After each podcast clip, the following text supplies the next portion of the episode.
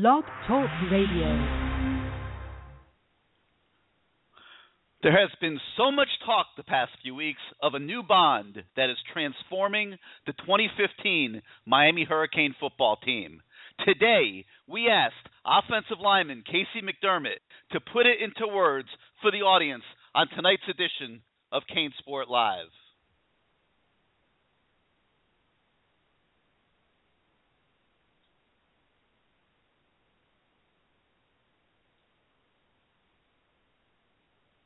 All right, sorry about that, folks. We do have that Casey McDermott sound, um, but apparently there's some technical difficulties, so we'll continue on um, and try to bring that to you later if if we can. Um, anyway, the regular season begins in 11 days, and in, in a short time, we're going to be able to find out if that brotherhood that's being talked about so much really does translate into performance.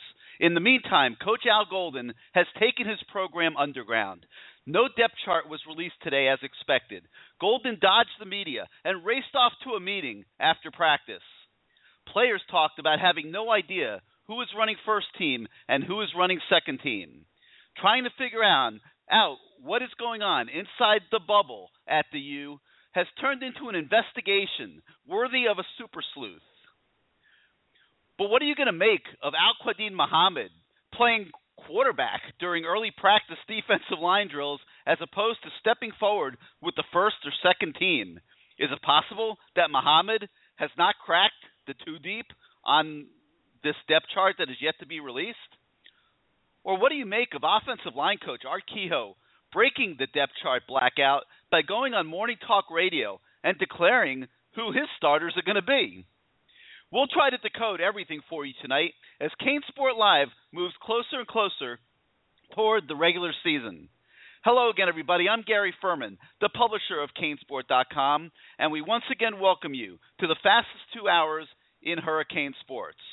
We'll again be on until 10 o'clock tonight, and then next Tuesday we will expand the show to three hours for the rest of the regular season. As always, it's your show, It'll be driven by your participation. The call in number is 646 595 2048. That's 646 595 2048. Again, tonight we have 50 open phone lines, plenty of room for everybody to call in and participate. Same system as the last couple weeks. Those of you who are driving around and are unable to stream the show to either your computer or mobile devices, um, we're going to let you stay on the phone lines uh, as long as we have phone lines available. Um, if we get to the point where we need to free up some lines for callers, we'll let you know. But for this point, we will let you stay on the line as long as those lines are available. If you want to speak on the show, all you need to do is press the number one on your keypad, and that will let us know that you want to come on the show and speak this evening. As always, we ask the fans on the message boards at canesport.com to provide some of the topics and questions they would like to see addressed on tonight's show. Because of the volume of callers that we have every week, there's we so often don't get to every one of these topics. So what I'm going to do is I'm going to take a few moments right now and hit on them in rapid fire fashion so that we can at least touch on some of these issues that people want to know about. And then if there's windows later in the show, we'll come back to them feel free to follow up with questions uh, during your phone calls.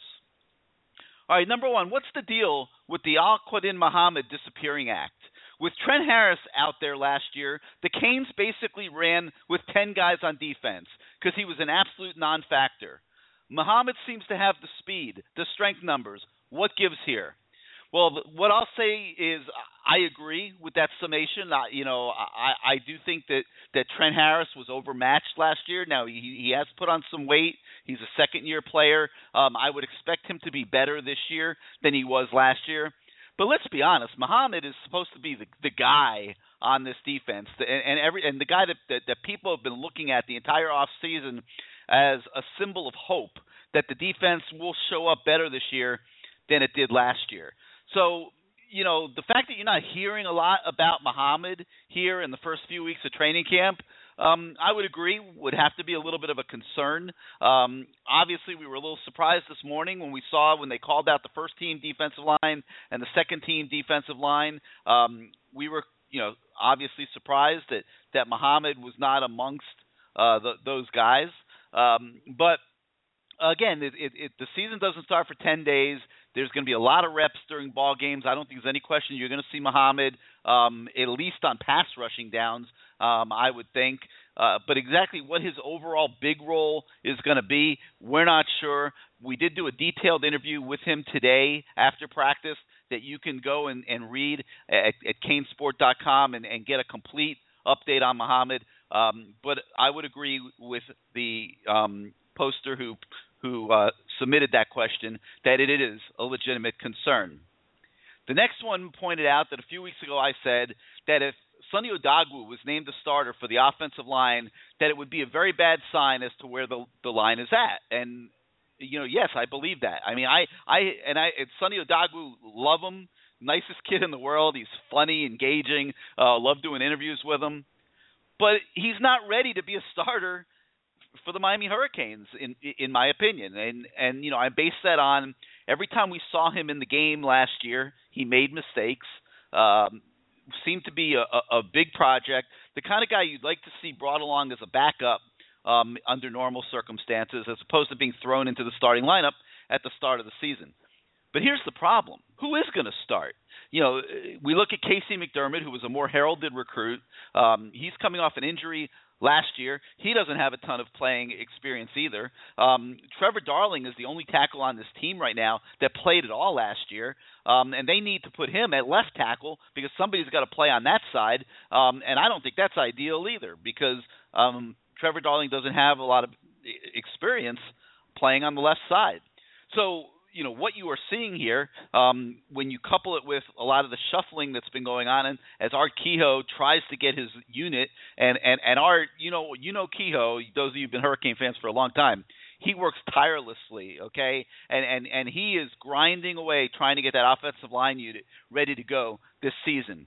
But the bottom line is they've only got six or maybe seven guys that are ready to go into a ball game. And that's why you're seeing so much shuffling because if somebody goes down, he's got to be able to move guys around and put his, and, put his best five out there. Um, so I don't think I need to tell you that offensive line a very precarious position. Um, I think everybody knew that already before it looked like Sonny Odogwu is going to be the starter at the right tackle position.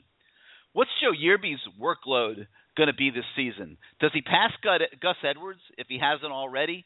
Um, I'm not sure there's going to be a clear-cut number one at running back. I, you know, I think that all those guys uh, can contribute and and be very productive. Um, I do think that the way I see this playing out is going to be favorable to Joe Yearby. I think that because of the offensive line issues, when Miami gets in tough ball games, um, I think their only option offensively is going to be to to spread things out and do a lot of quick passes and and and, and utilize that type of offensive attack. And, and I'm not sure that that's going to be uh, geared towards a power running game uh, with Gus Edwards.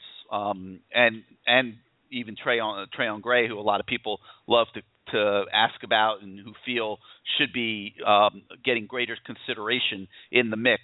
Um, but I, so I think that the way Miami's going to have to play offense this year is going to be very favorable to, Joe Yearby. So I think he's going to have a big workload, uh, and I would look for that. And I think the other guy that is going to get a lot of reps is Mark Walton, who's who's very much um, in that same type of mold as Yearby can catch the ball out of the backfield and be a multi-dimensional threat. Um, and he's the real deal, folks. Um, you know, he's done very well in, in practices and in the scrimmages. Uh, Mark Walton's going to be a very good running back for the Hurricanes, and so I would think that Yearby um, and Walton are probably best geared for what I believe Miami's going to have to do offensively this year, and I do think the Hurricanes are going to be very good on offense um, with that type of attack. That, that they've got skill athletes all over the place, all of whom are doing exceptionally well. The key for James Coley is going to be making sure at all times that the number one consideration is protecting Brad Kaaya. and he's going to have to call the game and, and do different things depending on who they're playing week to week to make sure that Brad Kaaya is not a sitting duck back there in the pocket um, for defenders who obviously are going to be looking to come after him. Uh, next question. Do we think that Jamal Carter will put it all together this year and become the team's breakout star? Not ready to say that yet. He's got to get into the starting lineup first. A lot of competition at that safety position. Um, we feel pretty sure that Deon Bush is going to claim one of the starting spots. So Jamal Carter is competing with, um, you know, Rayshawn Jenkins, Dallas Crawford, uh, and we haven't seen a depth chart yet, so we don't know what the coaches are thinking in that regard. But but that's probably the most contested spot on the team right now. Um, so it's really hard to call anybody there a breakout star at this point in time. All right, I'm going to take a break from the questions that were submitted now. I'll get back to some more in a few minutes, but let's go out to the phone lines. Let's begin tonight, the 985, where you are live on CaneSport Live. How you doing tonight? Hey, Gary, Swagger for Life. How you doing, man? Doing good, doing good. How you doing? I'm doing okay, man. Having a late dinner, but listening to you there. Um, a couple of questions that uh, came up a little bit uh, earlier tonight. Um, there was an ambulance over at the Hecht Center, um, and I saw that somewhere on on one of the boards. Do you know what that was all about? You know, um, we were there. We we don't believe anybody was in the ambulance. Um, now we were told by UM personnel that the ambulance was not there to deal with anybody related to the football program.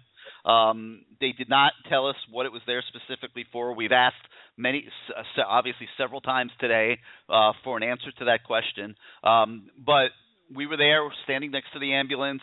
Uh, there was nobody in it that was rushed to the hospital or anything, and then it just left. So, um, what it was doing there, um, we couldn't get a straight answer out of, out of anybody. I, I apologize, but I don't think it's anything that you know really needs to be worried about based on the information we have right now. Uh, if that changes, we'll obviously report it immediately. Okay. Um, second question is, uh, do we know why Gus Edwards wasn't at practice today? Was it school related or something personal, or do we have any more info on that? I don't know. That one I'm a little bit more concerned about because that's another question that we asked multiple times today. And Al Golden mysteriously dodged the media after practice. You know, very unusual. You know, the, the the the protocol is typically that when practice ends and and Coach Golden's done with the team, the first thing he usually does is come over and he meets with all everybody in the media, and um, we you know we get about five five to ten minutes to ask whatever questions we want to ask, and he answers them. Today he disappeared and um, said he had to go to a meeting and and never resurfaced for the rest of the day. And and you know the media contingent in total was a little bit upset about that. You know, I mean there were a lot of questions on the plate for Al Golden today. You know, just after re- obviously reviewing film of the scrimmage, uh, there was the expectation that there might be a depth chart. Uh, you know, now with, with, with well, you mentioned the ambulance, and with Gus Edwards not being at practice, um, there were a lot of questions that needed to be asked of the head coach today. Um, he was never made available, never resurfaced for the media, um, and it was very unusual for him to beg off saying he had a meeting right after practice. Uh, very, you know, very, very ungolden like to not yeah. go. No, that's what I'm saying. You know, so so I don't know if he did it because he didn't want to talk about Gus Edwards, you know, or and something's up there. I don't know if he did it because he didn't want to talk about the depth chart. It, it was pretty obvious to us that players had been instructed not to talk about the depth chart because every everybody that we talk to today, um, you know, we we got a lot of sly answers, a lot of sideways answers, a lot a lot of answers suggesting that they, that the team has no idea what the depth chart is, who's first team, who's second team. Everybody's mixing and matching all the time, and you know. It, I think on the offensive line, there's a little truth to that. You know, for the reasons that I mentioned a few minutes ago. I, you know, I think that they've got seven bodies that are ready to go into a game, and they've got to get those guys ready to play multiple positions. Uh, because if they don't, they they they could be exposing themselves to serious problems uh, in the in the heat of battle. But in most of these positions, I, I don't believe they don't know who's first team and second team, and and um, so it was just a weird day out there um, at Hurricane Football headquarters today. Um, you know, I don't want to be an alarmist because you know right now we don't know what's up with Gus Edwards. Um, he maybe he just had class, but if he just had class, wouldn't somebody have said? I mean, we asked, we probably asked ten times today. If he just had class, wouldn't somebody have said, "Hey, oh, he just has class. You know, nothing to worry about." You know, so. Right. you know, I don't know if he tweaks, you know, if he got hurt in the scrimmage the other night. I don't know if there's other issues involved. Um, hopefully, we'll be able to tell you more tomorrow on that um, if we do get to speak to Coach Golden because he, he, you know, he he's really the only one that's allowed to to speak on these issues. So if he dodges the media um, and doesn't resurface during the rest of the day, uh, there's really not a lot of ways to find out what's going on unless we start hammering, you know, underground sources and stuff, and you know, you got to do that kind of selectively. So uh, that's that's just, that's that situation, and um, that's where we are. Yeah, and look, the, uh, Gary, the, the the depth chart that I saw posted going through it, I mean, yeah, there's some disappointments there. I mean, you touched on it earlier. I mean, come on, we've got we're rolling out on the offensive line, and I know they're gonna be shuffling, but I mean, I saw Odogwu and Joe Brown. I mean, Joe Brown, all due respect to Joe Brown, wasn't he a late addition? You know, somebody that came in late in the class and yeah, now, now in fairness, over. you know, if all things were equal with Joe Brown, he would have been more highly recruited. And once people realized that he was in play and could get an offer, uh, he there were a lot of teams that did try to come in late on him. Um, but I don't disagree with you. Uh, in no way, shape, or form is Joe Brown ready to be a, a frontline starter for the, for the for the Miami Hurricanes right now. I mean, he's another one that should be a backup and sort of take a year and and work his way in. But they don't have that luxury right now on the offensive line. The offensive line's a mess. Okay, uh, you know I, I don't sugarcoat anything for you guys, and um, you know if Kehoe's listening, he's going to be mad at me, and I'm going to hear about it. But you know the but you know the offensive line right now is a mess. You know that they, you know you got you, yeah. I mean look, you got that, and then you got you know you got on the defense. You got, you know, like you said, Trent Harris, who did next to nothing last year. Okay, year later, bigger, stronger, faster, maybe. But all you hear about is, you know, AQM, AQM, AQM, AQM. You know, when he's running scout team. I mean, what's that? You know, I mean, just well, it could mean, and, and again, I'm not saying this is the case. I'm just throwing out, you know, there there are going to be some guys that are going to be suspended at the beginning of the season, and it's usually one game, two games. If, is he going to be one of them? We don't know. Um, but is it a little suspicious what's going on with him? It seems to be. Um, but yeah, you know, yeah. Well, but, I mean, uh, you know, he was like like you said, he was supposed to be, you know, the guy returning, you know, to solid, help solidify that D line with, you know, with Chad Thomas and uh, Anthony Moten and some of those guys in there. And you know, here we are, you know, two weeks away from a game, and this is going on. It's like, okay, what's the deal? You know, well, then you got Golden and I'm going to caution you because there may be nothing going on, you know, and, and and that's the that that's the thing that we have to balance as the entity that's reporting all this news to you guys. You know, we we have to like check ourselves sometimes and make sure we're not being alarmists, you know. And um, but Gary, you know, Golden disappearing today that doesn't that add fuel to the fire a little bit? Oh, absolutely. It was very strange, very bizarre um, why he did that, and maybe he did have a meeting that he was late for or whatever. But this is a guy that schedules himself to the minute, okay? And and they know if he's got a nine o'clock practice, he knows that the practice is going to be over at eleven, and he knows he's got to talk to the media for five ten minutes. I can't believe he's scheduling a meeting before eleven thirty. Okay, right. you know, I I because I, I assume after coming off the field all sweaty and everything, he likes to go in and take a shower. So, um, you know, it was very strange. Okay, and and you know, I'm not going to lie to you, but but again, for us to like throw scenarios out there that we don't know would be kind of stupid. I mean, so I don't want to be an, an, an alarmist until we really know that something's up or whatever. But it, it was it was weird. I mean, it was a weird day.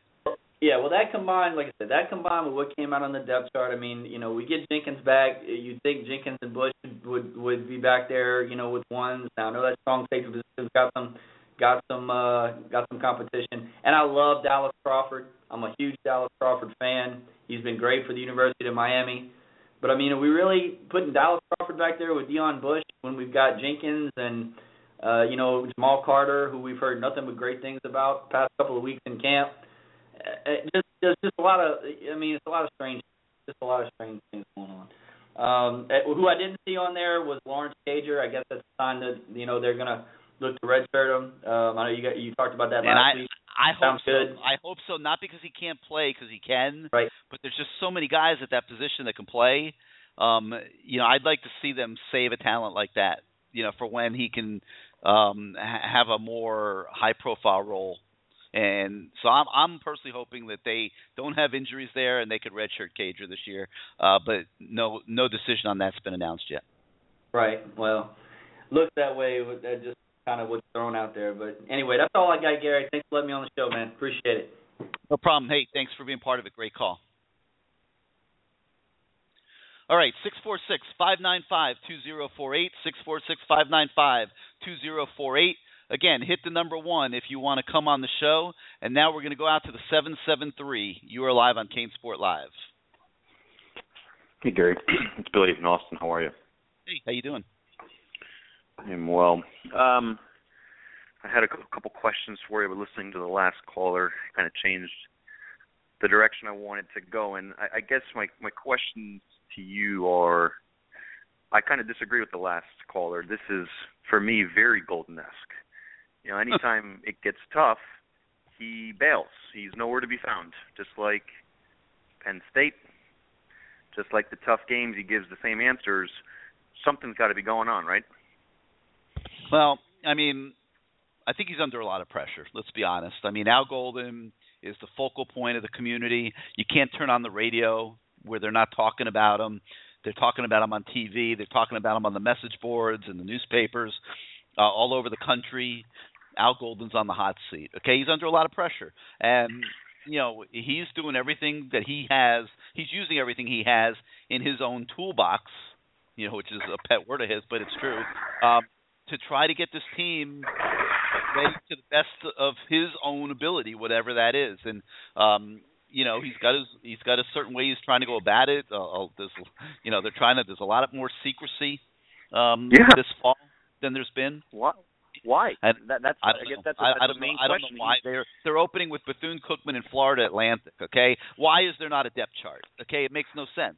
It, it, it's like uh, you know, all right, you want to keep secrets from Florida State or Clemson, um, Georgia Tech, you know, no problem. We're all big boys.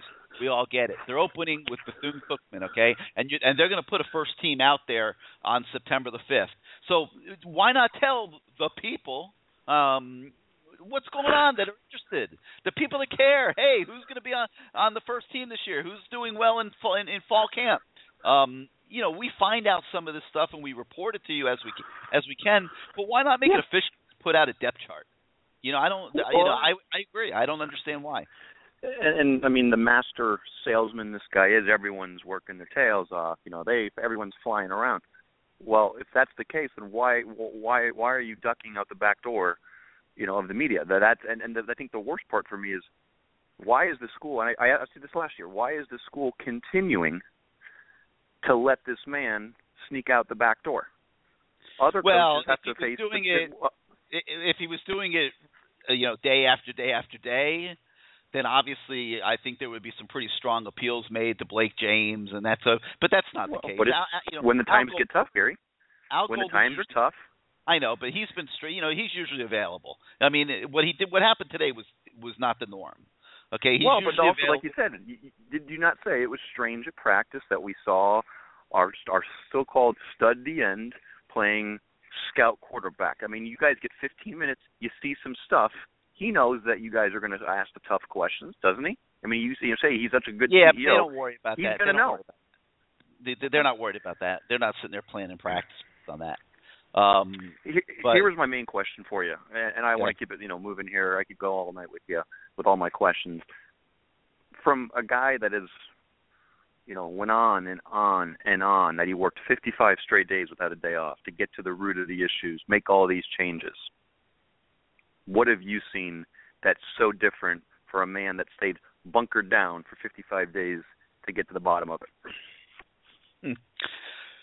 Wow. Um, well, they they ditched the they used to have a system, a status system in practice where guys earned a certain colored jersey for good performance that kind of set them above everybody else. They've ditched that system. Everybody's now equal at practice. So you know, so they're trying to they're trying to. I, I think that's part of the, the team building um, mindset that they're trying to instill, and and they're trying to keep everybody together and working as a team. Uh, so there's no status system anymore. Um, any, any anything that you used to see where there was a status system has been removed from the practice routine. Uh, they used to line up uh, when they used to do stretching drills before practice. They would line up in their in in a depth chart formation, so to speak. Like the, the first team quarterback would be in front, and then the second team quarterback would be behind them, and and you could go across the line to every position. Uh, we're not seeing that this fall. That's changed. Um, scheme wise on defense, I, I mean, I'm pretty sure it's going to be the same scheme. I don't you know, maybe there'll be some wrinkles and nuances that Mark D'Onofrio will throw in there, um, but I don't see anything totally radical unless they're sneaking it through with nobody talking about it, and, and you know that would be kind of hard to do, I think, because there are a lot of a lot of boosters and stuff that go out to practice that um obviously report back to people they know, like sure. you know. So, so you know, I think it would be if, if there was a radical scheme change, I, I think we would know it, and uh, yeah. there, I don't believe there is. I, you know, if everything I've seen is exactly the same as in the past. Um, I do think. So, gonna, I, let me just just to finish real quick. I do think yeah. you're going to see some, some uh, possibly might see some different things offensively. Um, I'm not going to go into them because it's it's it's it would be exposing schematic competitive sure. things that that you know we have an honor code that that you know we're not going to you know put, put that out in advance. I, I do think you might see some nuances offensively, but um, you know that remains to be seen also. So um, you know to the naked eye, I think they're going to look like the same like the same Miami Hurricanes to you. I don't think that they're going to run out of the, into the stadium uh, in in 11 days and you're going to say, "Wow, that's totally different." I, I really don't. So is it fair to, you know, to, a, to as a fan, an outsider, to think, okay, the guy always you know builds up um, you know this this great salesman 55 days of straight you know without a day off is it hot air i mean are, these significant changes no. that really required 55 days worth of you know grinding away. Um i'm just trying to understand how to take the you know the the, the sales pitch. We've been sold so many times and we've seen no changes I don't um, think you're being you're not being sold. The only thing that's going to sell anybody is, is victories at this point, and I think everybody knows that. So nobody's conning you. Uh, there's no sales job. 55 straight days. I mean, you know, I think Coach Golden works every day anyway. You know, I don't think that that there's a lot. I don't think there's any significance to that. You know, um, but fair enough. You know, I, I've seen I've, I've seen a lot of energy going into recruiting. Um, he's got some new guys on the ops staff that I think are working very hard and very passionately. Um, not to say that the guys that were there in the past weren't, but uh, sure. you know, there, I see some of that. Um, but other than that, uh, and those are positives. Those are positives. I, I do agree yeah. with you on that. I guess. And here's kind of my last question. Is I want to get some other guys um, on the phone. You just mentioned there's a lot of energy going into recruiting. Great. One thing you reported last week, I didn't hear the whole show, and there was um, a tweet from one of the Miami writers today. the lack of energy at practice. Um, somebody tweeted. Somebody over- actually tweeted tweeted that, huh? Well, it was it, it, Miami needs a, a, an injection of swag, and well, I totally agree with that. um, and I said that a, a few weeks ago, and I've consistently said that for the last several years. And I mean, you you know, you if you're standing right next to that practice field, in most cases you would not even have a clue there's a football practice going on unless they're playing the hip hop music. Um, Correct.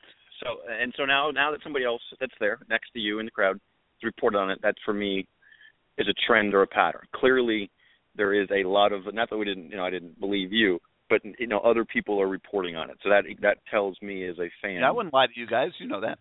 Well, of course, but I'm saying you have other people separate, you know, uh, seven days later reporting on it. So it's a continu- you didn't just see it once, you know, it's a continuous pattern. I guess my question is, we get a lot of these kids from South Florida. We get a lot of kids that have a certain skill set. Is the lack of energy from the coaching staff that they're just kind of more of a teacher, or is it kids that genuinely are not bought into a system and you know they're you know they're going in with a defeatist attitude. They're, you know their skill set isn't being used to their fullest, and it's more of the scheme over the talent. Any good manager sets their you know their employer you know or player in this case up for success due to their strengths, not their system. And that's what I'm trying. You Casey McDermott had a comment that he didn't even want to be here last year. Yeah, I was Um, stunned by that, that could be- comment. By the way, stunned. Well, I'm not. I'm not. I, be- I believe it, and I think it's accurate. I think he's being blatantly honest, and I give him a lot of credit for that. Um, but but it, it was But kind of like refreshing to see somebody be so truthful about something so really negative. Well, because the whole because the whole philosophy from the Golden Staff, like you said yourself, is the last caller. Everything is such a big secret. Everything is keep an eye on stay bunkered down approach. So why is there a lack of emotion? You know, when when everyone it's a brand everything Golden talks about new team, new season, unity, unity, unity.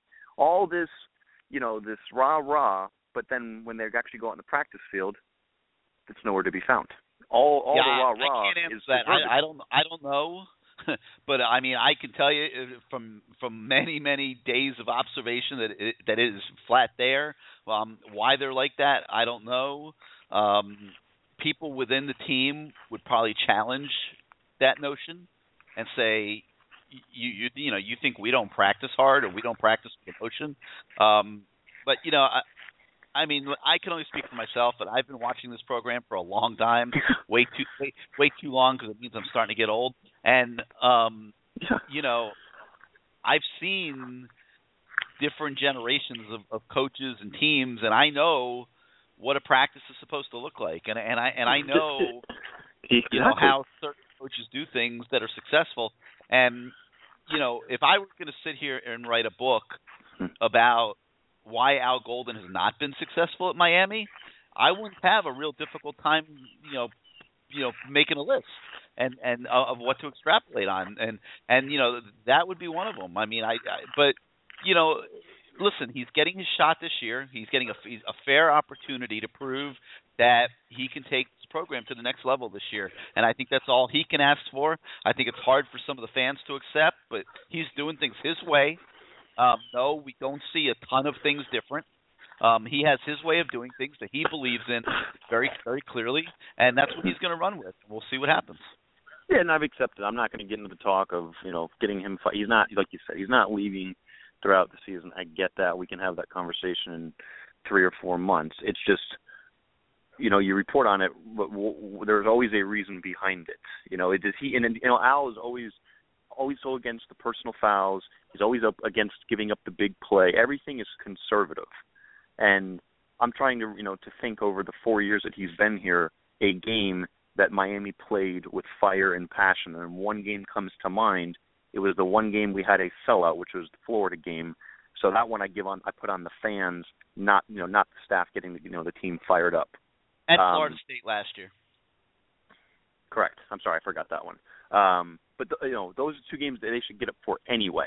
I'm talking when they go up to Boston College on a noon kickoff, you know, in or in in, in mid mid October when we should win by 21 points and we're down 14 with you know with four minutes left, trying to you know salvage an overtime win. Um, Yep. So, and I and uh, well, one I, know I said that was my last question. I have one thing, I promise this is it.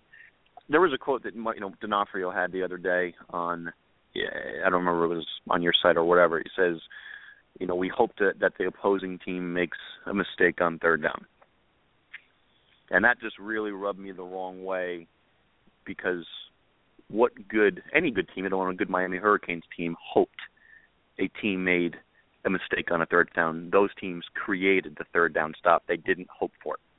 and and that's why they've had such pro- so many problems on third down getting off the field, and and and that's really shaped what kind of team this has been. You know, the offense wasn't perfect last year either, but there were a lot of games where they didn't get a lot of reps, and and their play count for the season was very low. So and that's why and that's the issue that when Coley is held back by Golden, you know, he likes to be aggressive and, and score, but our defense is still out there for 40 minutes. They're going to wear it. Any defense is going to wear it. Alabama would wear it out. Well, you know, I don't know if he's held back in the past. I don't think he's going to be held back this year. Uh, this is going to be a, to me, a Pac-10 style football team, and it's going to be a team that's going to need to score a lot of points to win. And um, you better not be holding back the offense. That, that's the way I look at it. All right, Well, I hope. Well, yeah, I'm, I'm done. Okay. Oh, well, thanks for the time. I uh, I'll look forward to next week. You got it, man. Hey, thanks for being part of the show. All right, six four six five nine five two zero four eight. The number six four six five nine five two zero four eight. If you want to talk on the show, hit the number one on your keypad, and that'll let us know you want to come on.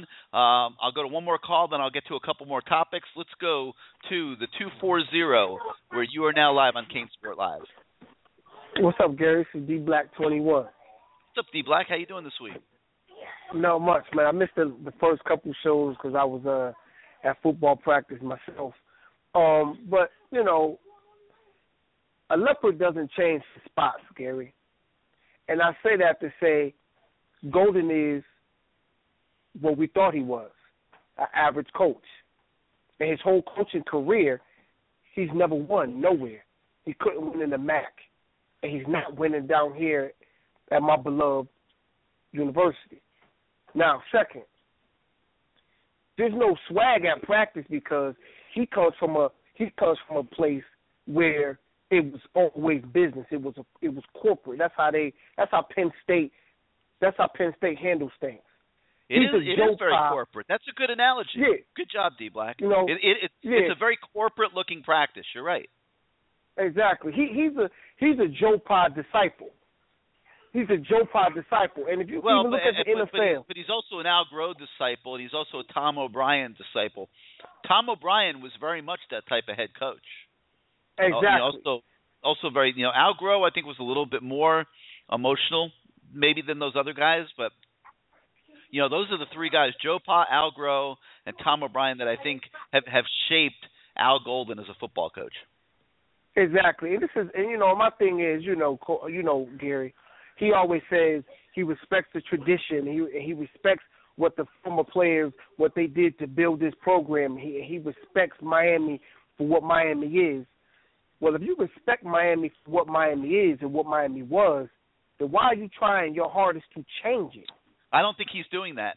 I, I don't think that he. I don't think he's sitting there saying, you know, and uh, a, and a lot of people have said this through the years, and I don't think they're right. He's not sitting there saying, "I'm going to change the way Miami was." He's just being himself. I mean, he's he's you know, he is putting a team together and coaching a team the way that that he knows how to do it, and the way that he feels is the best way for him to do it. And I don't think he's trying to in your face anybody or do you know prove that his way is better and you know the old Miami way um, was no good, and I'm not going to have any part of that. I don't think it's like that at all. You know, I, I think he's embraced the tradition of Miami uh, to the best that he possibly can. I think he respects it. He always talks about the legacy and things like that. Um, I think he just coaches the way he knows. I mean, that's true. I mean, well, he has no choice but to respect it because it's there. You know what I'm saying? The history is there, so he has to respect it. But well, you know, yeah, but I, unfortunately, I mean, it's it's the, that history now has a capital H. Okay, because this program yeah, exactly. hasn't, hasn't done anything in 11 years. Okay, You're and right, and it hasn't. And it's way too many for you and myself and everybody. Um, you know, but you know, most people involved today they know of the history and the legacy from the U videos and things like that, but they don't feel it. Okay, they exactly. it, it's not it, they don't feel it in their soul because no, because it hasn't, it hasn't existed in a long time.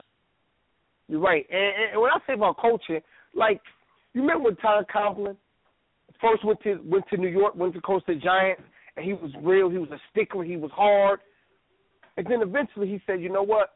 For me to coexist and for me to stay here, I gotta I gotta drop my guards down a little bit, and I gotta have a I gotta exactly. He adjusted, and once he adjusted, what happened? They started winning Super Bowls. Started winning more games. Yeah. Exactly. So what? So what we're saying as fans, you know, what I'm saying as fans of this program for over 20 years and supporters for over 20 years, we like, yo, Al, we done seen some of the greatest coaches come in here. We seen what they did that made them great. You see what I'm saying? I'm like, yeah, you you you you helped us through the little scandal thing, the NCAA. We, we understand that, and we applaud you for that. But Butch Davis had it just as bad as you did in his fourth or fifth year, where were we at? Playing in the Sugar Bowl, twelve and one. So we understand that. But it don't you think it's time it's time to stop beating that drum and just go out here and just produce. And and I, and I like to call Coach Golden. I call him he's a punchline coach. And I'm gonna explain what I I'm gonna explain to you real quick, get what I mean by that. A punchline is like when you watch a when you watch TV, you see advertisements. They got they got catchy words, catchphrases to get you interested. Like, oh wow, that's interesting. I'm gonna go. I'm gonna go there. Or I'm gonna go try that. That's what he is. He he gives he gives all these good punchlines. Team, team, team. Uh, this, that, and that. But after the after the punchline wears off, you still got a coach, and he's exposed for what he is. Once the punchlines wear off, you know we get through fall camp and the games start. Now you can't use punchlines. You gotta be a coach, and you gotta coach up the children. You gotta know these X's and O's. You gotta make halftime halftime adjustments, which he hasn't done since he's been here. So all well, this he, team, team, team, and we fence and we fence and whatever fence. I don't care nothing about that. I don't care about him being bunkered down for 55 days. You know what? None of that concerns me if he can't get no W. If he if he doesn't get W. Fair enough. He doesn't get W. All right, D Black, you got anything else this week? Um, nope. Not nothing else this week, Gary. But uh, I'll get up with you next week, brother. All right, man. Hey, thank you for being part of the show. Keep me on hold, please, if you can. You got it, sir. Thank you again. Thank All right, six four six five nine five two zero four eight is the number. Again, if you want to speak on the show, hit the number one on your keypad, and that'll uh, let us know here that you want to come on, and we'll get you on. I'm going to attack one more question that was submitted on by the fans on the message boards at canesport.com. Can any ACC teams um, end up the year in the top 25 other than FSU and Clemson? And um, that's a great question, and and I'm not sure the answer is yes, and, and I'm going to tell you why. The the next most obvious team, if you're not talking about Miami, um, would be Georgia Tech, and um, I don't know if you've taken a look at uh, at Georgia Tech's schedule uh, lately, but it is absolutely brutal. I'm gonna I'm gonna pull it up here real quick. Um, might might have one of the uh, might have the you know one of the top few toughest schedules in, in the country if you look at it honestly. Uh, week three, they travel to Notre Dame. Um, then they go at Duke, home against North Carolina. Then they go on the road to play Clemson. Um, they have to go on the road to play Miami. They get Florida State at home, and then they got to play Georgia at the end of the year. I don't see any way in the world.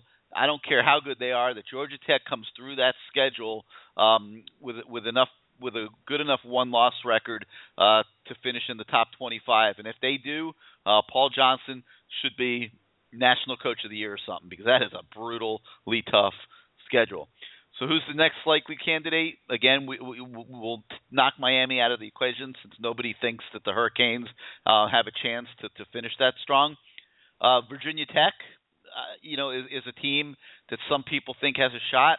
They have a as usual, you know, a pretty modest out of conference schedule. They do open against Ohio State. Uh, I would tend to think that the Buckeyes are not going to be sleeping on Virginia Tech this year, uh, like they were a year ago. And and even though it's in Blacksburg, I just I have a hard time imagining Virginia Tech uh, winning that game. But whenever you you do get a, a national championship team in the first game of the next year, you know they're still feeling a, a, a little good about themselves, and and and they are definitely right for an upset, but I think the fact that Virginia Tech beat them last year um, is going to make things pr- um, you know pretty tough for them to do it two years in a row.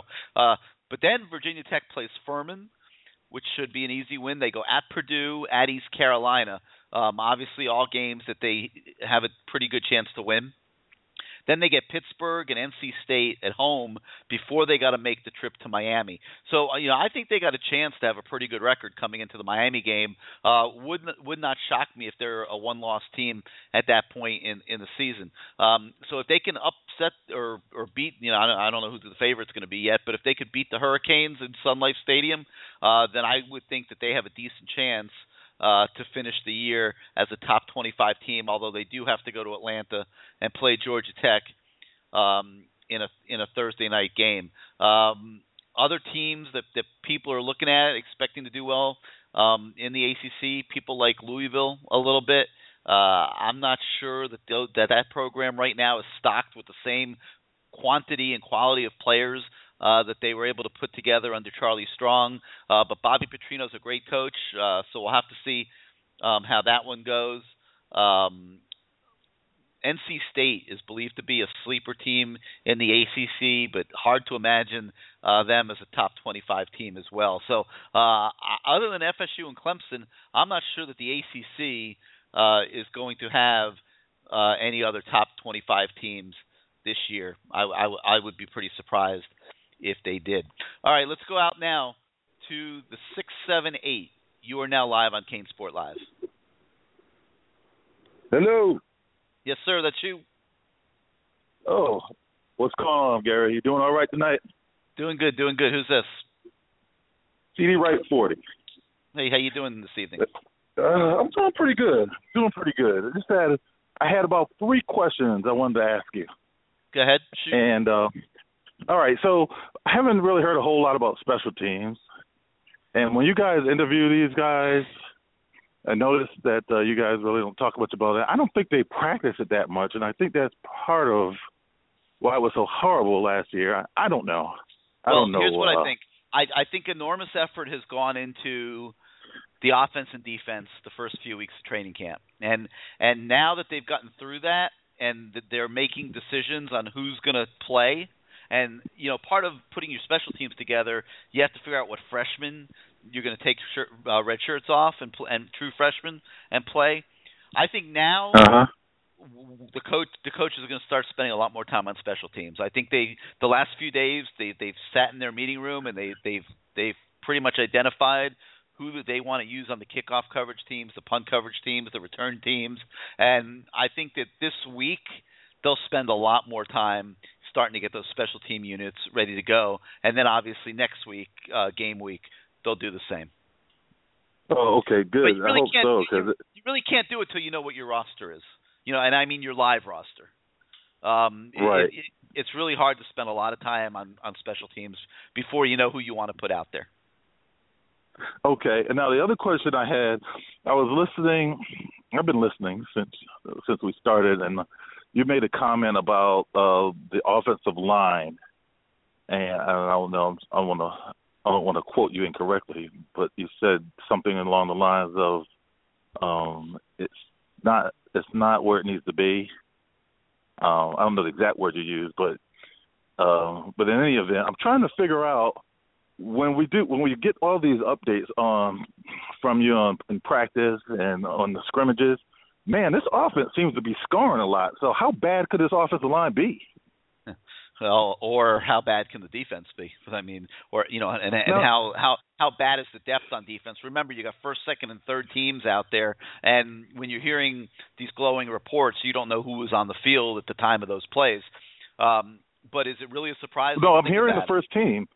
I am Right. hearing the first team, but the, but that's one of the points you made earlier when the defense was the getting first- after the quarterback. Well, who says the first team defense is so great? Like, who's getting a like? You know, let's take a look at the first team defense. I mean, you know, I have I I haven't heard the name Heurtelou at all in, in in training camp. Um, I haven't heard the name Kamalu very much all through training camp. Um, Chad Thomas, I think, is, is is progressing, but he's certainly not dominating practice. Trent Harris, you know, we i- i- you know we talked about him extensively. Um, everyone pretty much seems to agree he's an average player. Then you get back to your linebackers. I mean, I, does anybody expect Raphael Kirby to be the second coming of Denzel Perryman or Jonathan Vilma? I know I don't. Um, Well, I don't know what to expect. I don't know what Well, to expect, but I guess my point is, well, I guess my I'm point is when I'm trying to. But wait, just to finish the thought, here's what I'm what I'm getting at with you is this just might not be that good of a team. I mean, it, it might not be that good of a defense. And yes, I do think the offensive line is a huge problem. I think they've got six and a half guys, maybe seven, um, that they can put into a ball game. You know, I don't think any of those true freshmen are ready to go into a game. Um, you know, I don't. I, I'm not a big believer in Hunter Wells. Um, I think Hunter Knighton coming off the the year off it needs a little bit more time. I mean, I, I can't imagine him being ready to to to to be a frontline player in major college football right now. Um, it's a huge issue. Okay, and Well, yes, I agree with you. The fact that the offense is is is you know making all these plays all over the place is a huge huge cause for concern in the overall picture of the team and what the defense is going to be able to do. But it's not to me. It's not surprising. No, I'm sorry. I don't, I don't not cut you off, but I, I just I was just going to tell you how much did we lose from the number 14 defense in the country, though? It wasn't you know what I'm saying? We lost Perryman. That, is a bunch of baloney, okay?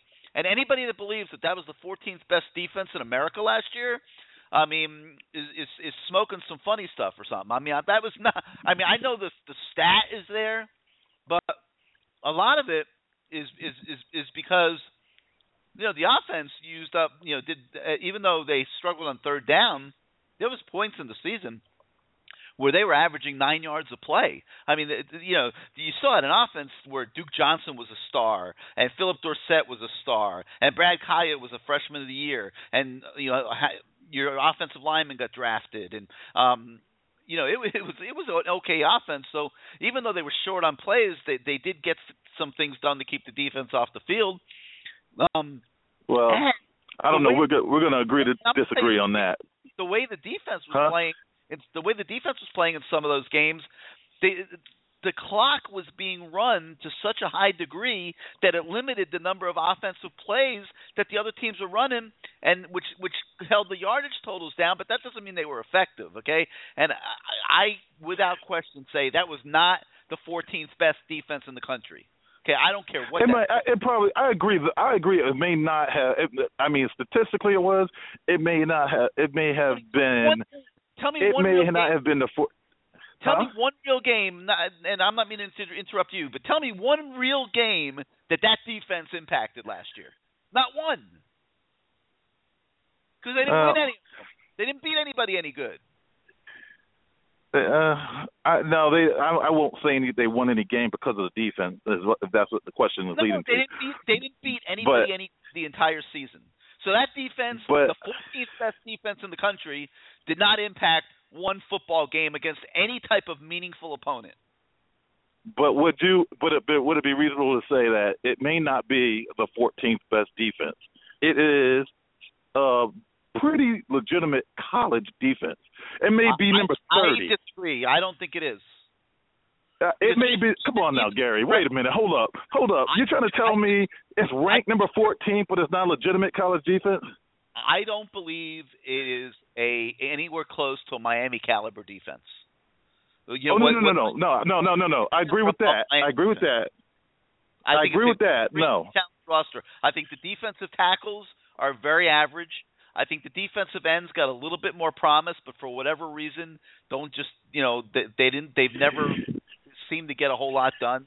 I think the linebacker unit is is an extreme weak spot. Other than the fact that Jermaine Grace is an absolute bullet to the football and will lead the team in tackles, um, but I don't think he's physical enough to impact the game the way you would like him to.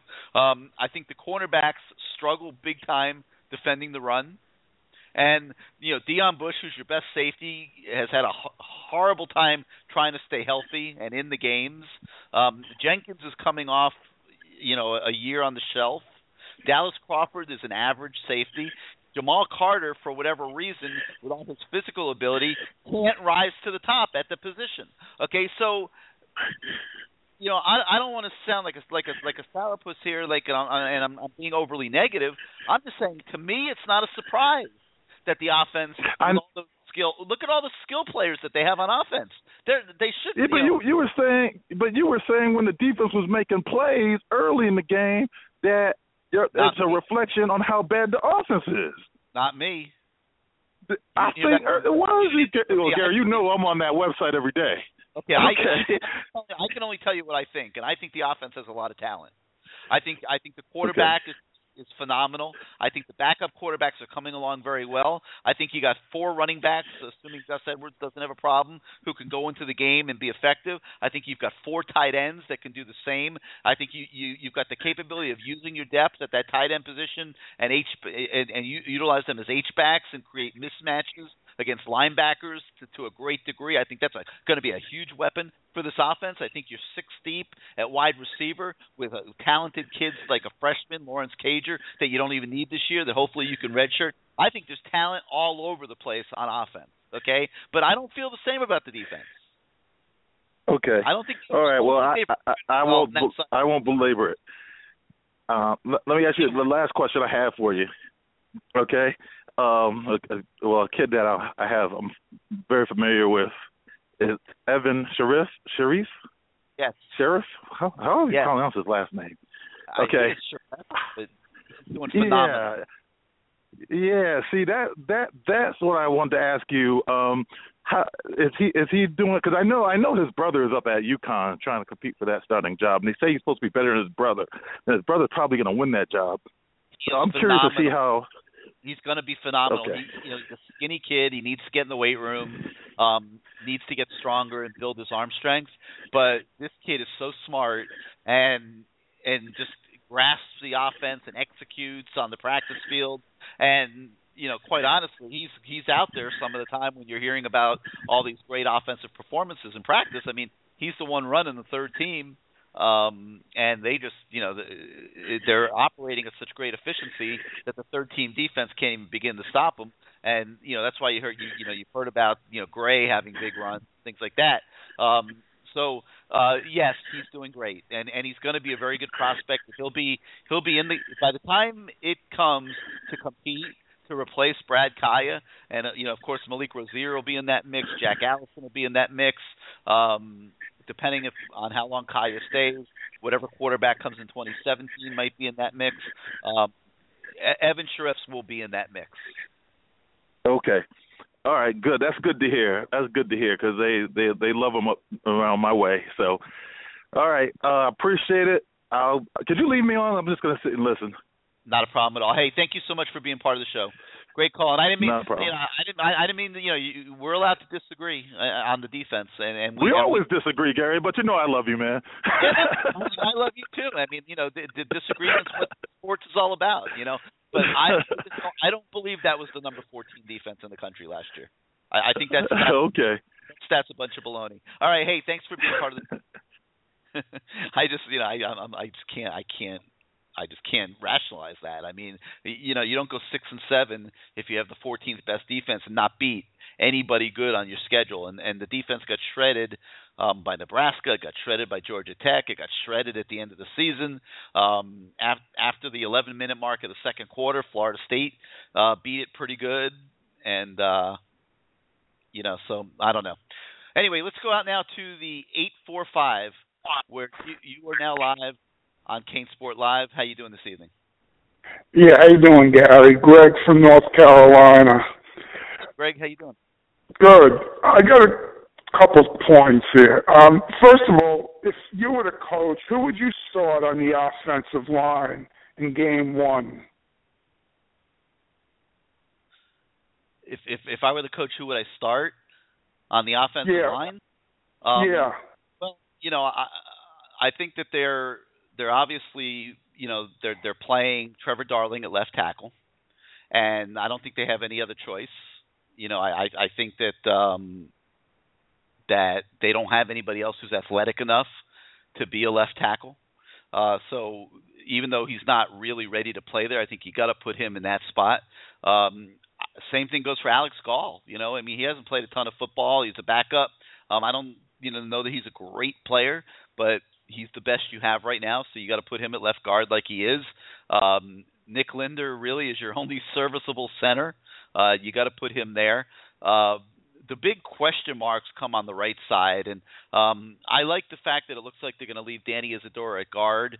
Um, I personally like him better at guard than at, at, at tackle, so I would put him at, right- at right guard where it looks like he's going to play.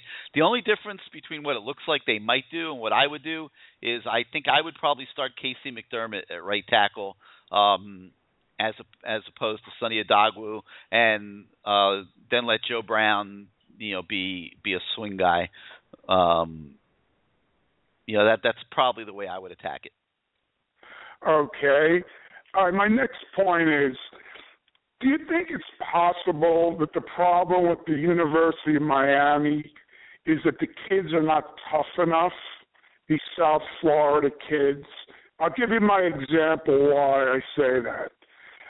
Uh, St. Thomas Aquinas last year ran through the entire state of Florida, blew everyone out of the water. Then they go up to New Jersey and get smoked by Don Bosco Prep for the second time in four years. and Don Bosco Prep doesn't have nearly the talent that St. Thomas Aquinas has. Do, do you see any validity in that statement? Yeah, I do. I, I would agree with you. I don't think that, that the team has been tough enough the past, you know, few seasons. Um, no question about it. But you know, I, I just I don't see that type of personnel. To be honest with you, I really don't. Like I don't see tough guys on the offensive line right now. I, I don't think any, you know, I don't think any of them are. I wouldn't classify one guy on that offensive line as a tough, mean sob, kind of like the way like Feliciano you might classify that way last year. Flowers could be tough at times. Um, there's just nobody there right now. You know, it, it's a position that just has not been recruited well enough the last three years, and uh, they're going to pay the price for it this year. unfortunately, I think you know uh, I'm I'm not very high on on, on what on what I see there. Okay, I got one last point about the rivals rankings. Um, I read their rank, the Lewis rankings, and their IMG Academy had six of the top 33 players in rivals and got beat last week by American Heritage. So how accurate are these ratings when you come to think of it? Well, IMG Academy is interesting, and and I'm not going to profess to be an expert on IMG Academy, but what I think you might be saying is they might be a little top heavy. You know, at at that school, um, it's a special school that that people come to. They might be a little top heavy with some great college prospects, um, but that doesn't mean that you know 40 kids deep that they're any better than anybody else. And I think that that's what you saw um, last week, and you know they got caught. All right, could you keep me on hold? Thank you for taking my call. Not a problem. Thank you for being part of the show. All right, six four six five nine five two zero four eight is the number. Six four six five nine five two zero four eight. Again, if you want to speak on the show, um, go ahead and hit the number one on your keypad, and and and it'll prompt us and let us know uh, that you want to come on. Uh, let me attack one more question from our list submitted on the message board at canesport.com. Um, Mark Walton has been rumored to be impressing um, through the first few weeks of practice. Does it look like he could be a feature back right now, or is he more of a future project? Project. Um, I'm going to say he could be a feature back right now. I mean, he's obviously going to be better as a sophomore and junior uh, than he'll be as a true freshman. But everything I've seen suggests that Mark Walton is very much capable of going out on the on the field and, and, and playing running back at the college level. And I think he's going to be a great player. Um, I've seen him make a ton of plays in, in, in the practice time that we have watched. And um, so Mark Walton, I, I think, is, gives you a lot to look forward to. Another question was if Kaaya goes down to injury, what can you expect? I mean, I don't think there's any question that Malik Rosier um, gets the first shot. Um, but don't sell the Evan Shirreffs kids short now. Um, you know, he he's he's very much in the Kaaya mold. Um, just to me, needs to develop physically. He's very skinny. Um, I think he needs a year in the weight room. I'm I'm really hoping for his sake and the team's sake that they redshirt him this year. Um, but he's been one of the surprises of the freshman class and has done uh, extremely extremely well here um, in tra- in training camp. All right, let's go out now to the 225 where you are live on CaneSport Live. Gary, what's up, man? Yes. Who's this? Hey, this this is Jason in Baton Rouge, Louisiana. How you doing hey, tonight? Up, Jason? How are things up there in Baton Rouge? Uh, are they being nice man, to it's Mr. they they being nice to Mr. Miles? No, not really. Miles get a hard time, man, even though he win ten games. but anyway, look, I look, man. When I when I got on listening to the um to the show tonight, man, something just sent off red flags to me when you said a couple of things. Sonny Odogwu, he is the starting right tackle.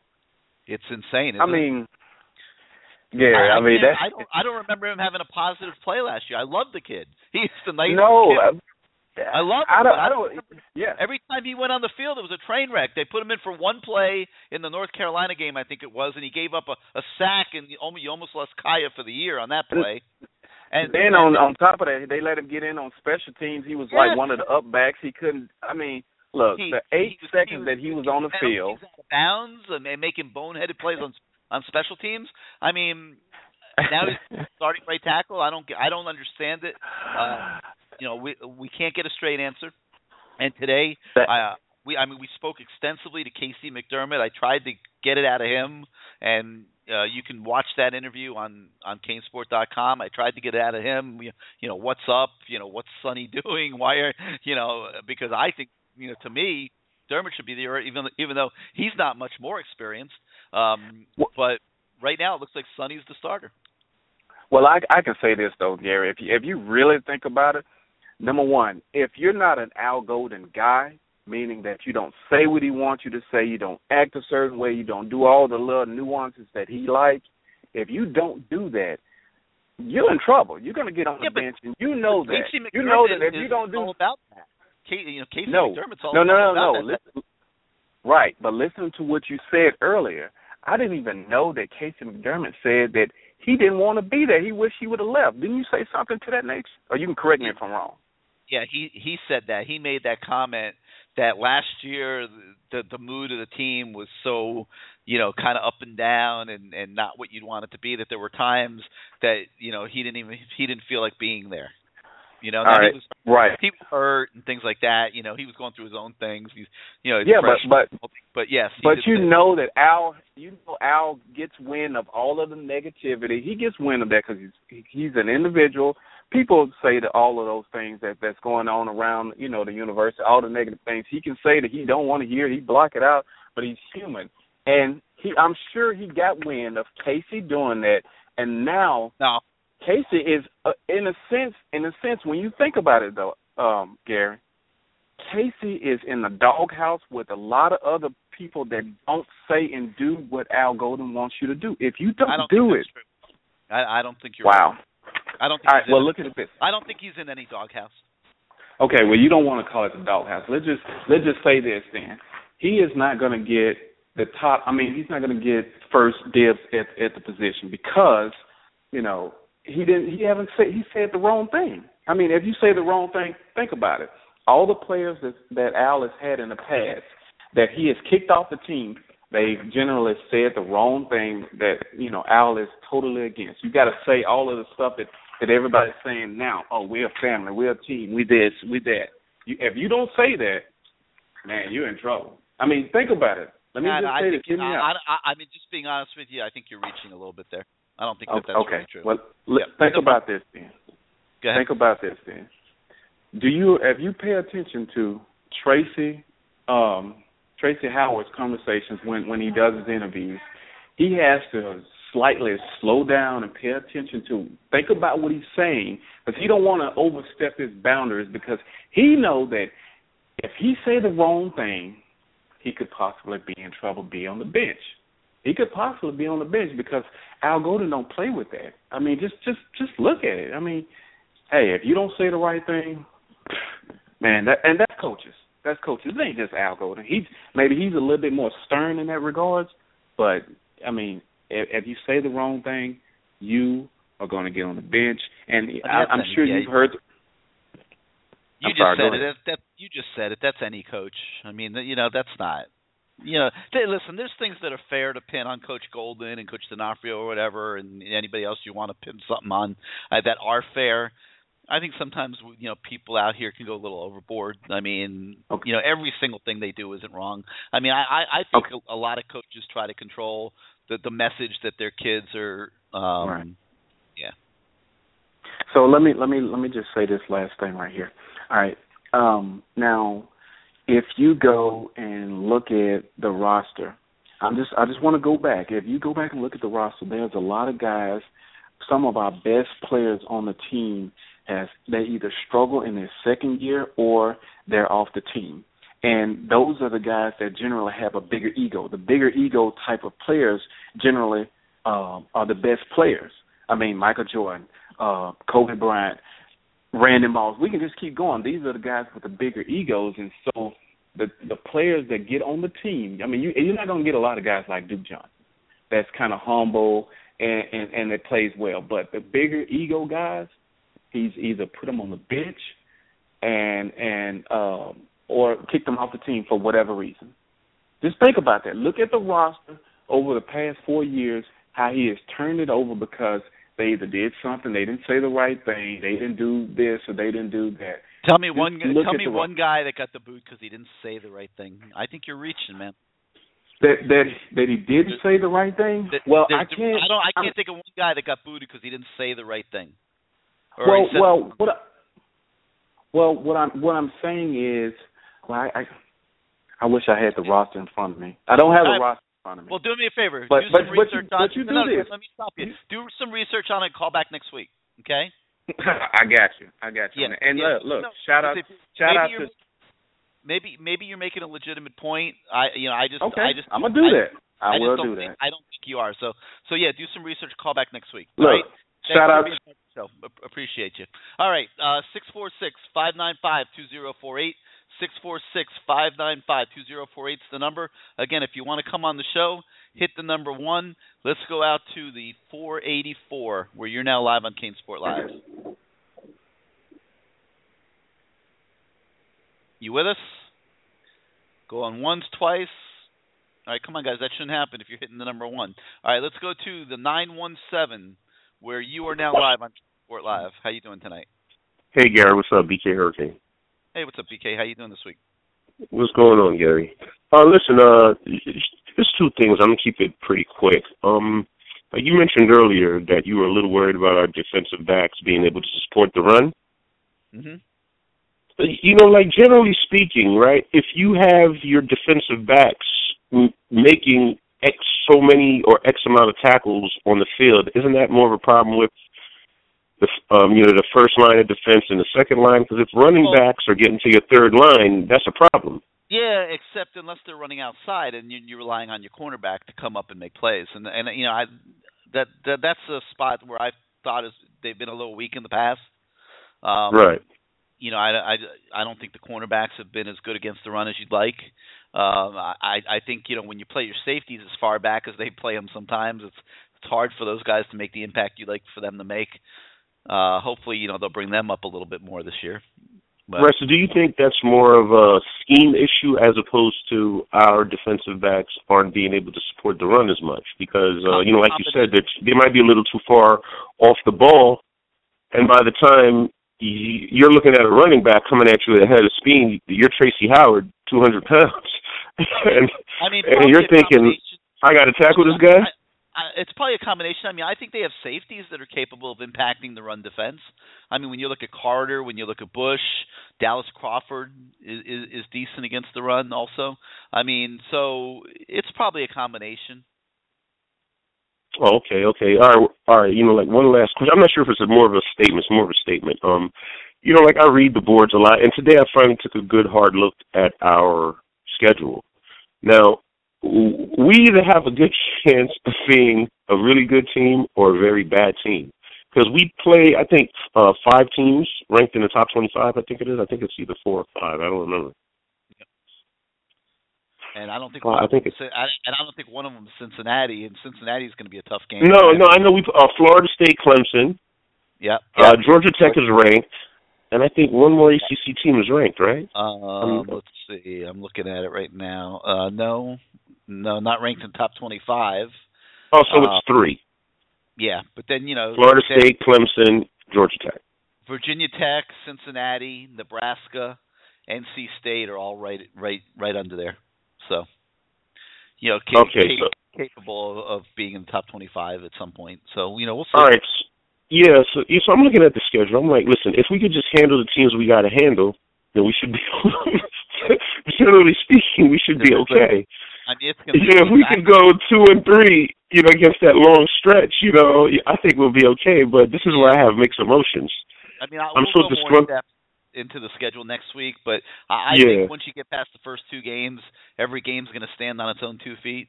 I think they Right. can, I think every game on the schedule could be won and and, and it could be lost. And, Yeah, right. I'm You know, it's going to be a week to week deal, in my opinion. Yeah, I'm so disgruntled with you know Al Golden.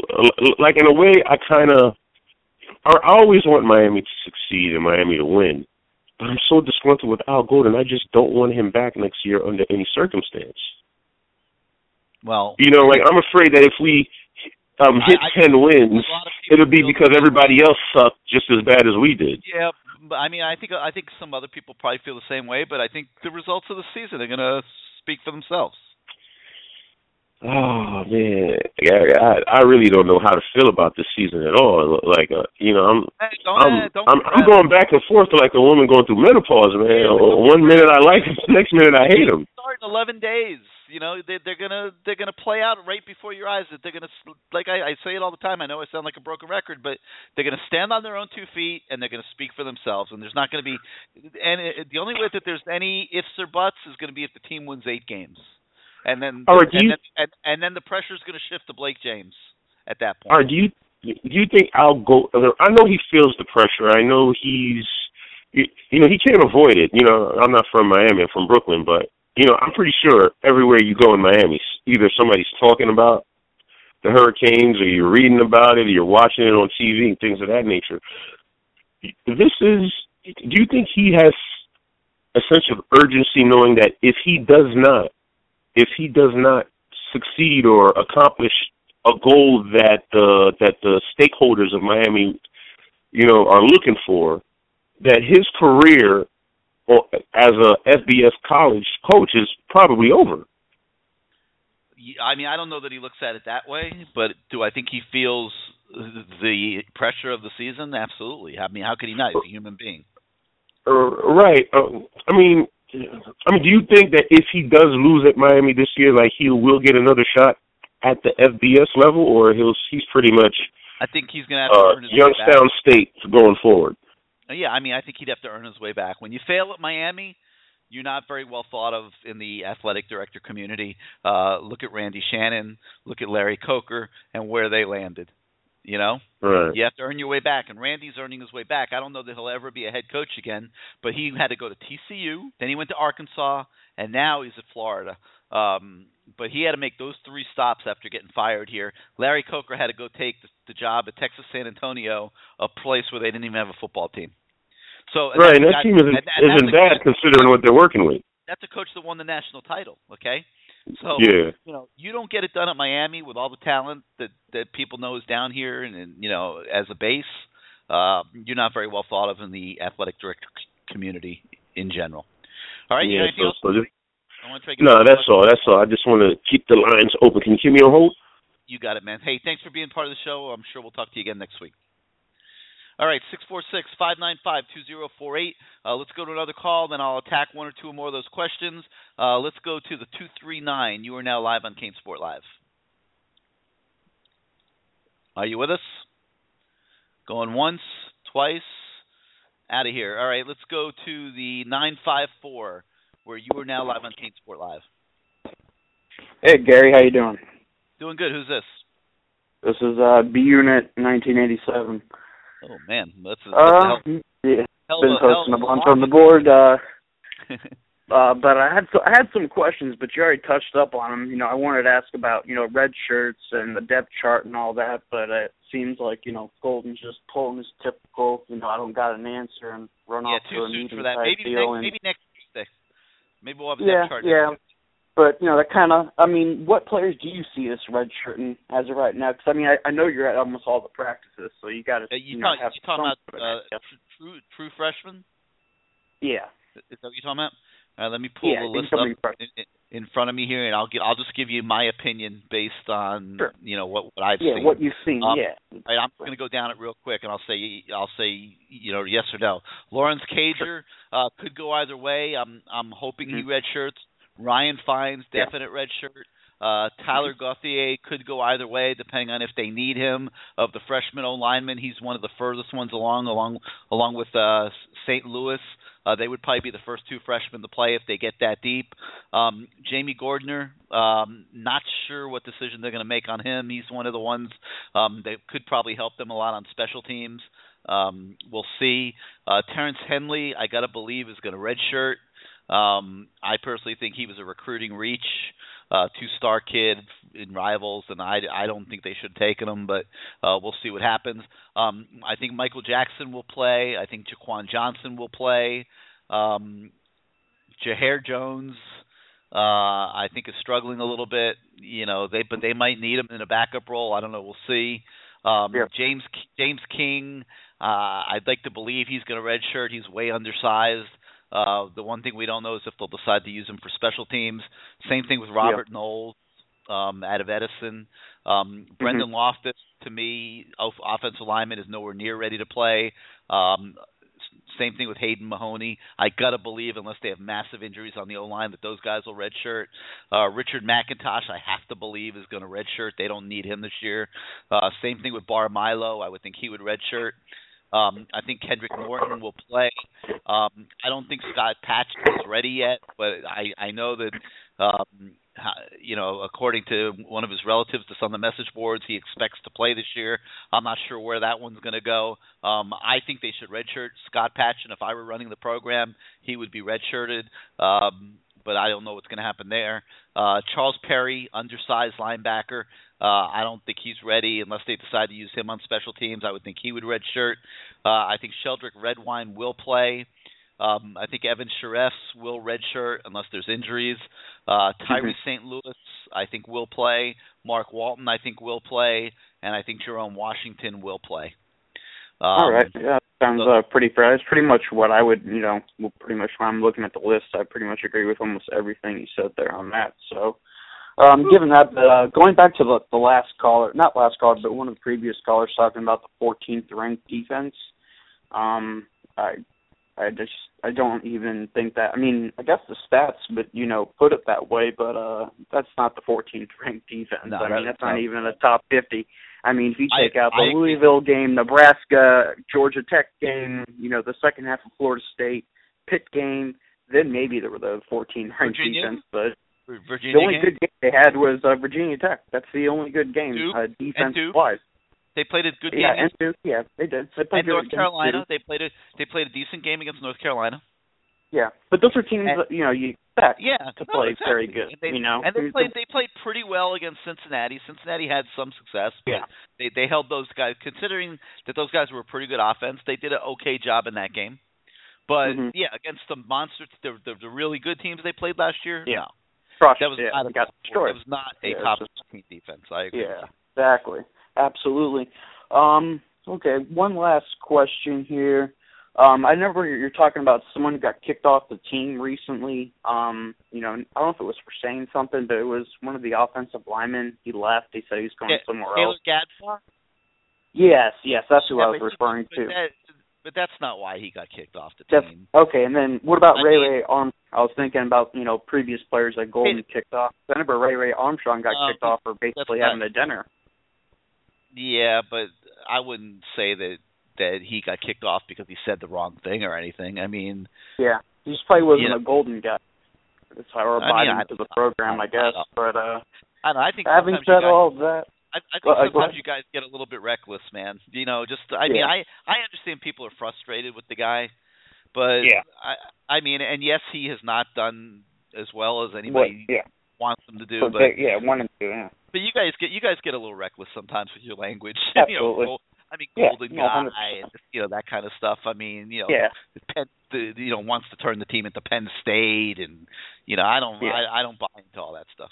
Yeah, no, I think he wants the best for the program, but you know, I don't know if he's the best for the job. But besides all that, um, last question on, and uh, basically that's uh, you know, what recruit um in this 2016 class um sh- that you know not already you know verbally committed, but uh, who should we be going after right now? Like the number one recruit that's not verbally committed to Miami. Oh, who would man. you want to I- see like out of the five stars? If you could pick just one, who would we go out, after? out, out of the, gotta- the, five, the, the the rivals 100 five stars? Yeah, I mean, any, I mean anyone, if anyone in the area, like in a position of need, I I would say, you know, if we could get the best linebacker, that would be, you know, my ideal, you know, pick. But I mean, that's just I, me. here's I- what I here's was what I will tell you. Here's what I will tell you. Okay. And we could go one by one through the rivals 100 or or, or whatever, Yeah. but there's one kid in the rivals 100 that's committed to Miami, and that's Sam Bruce.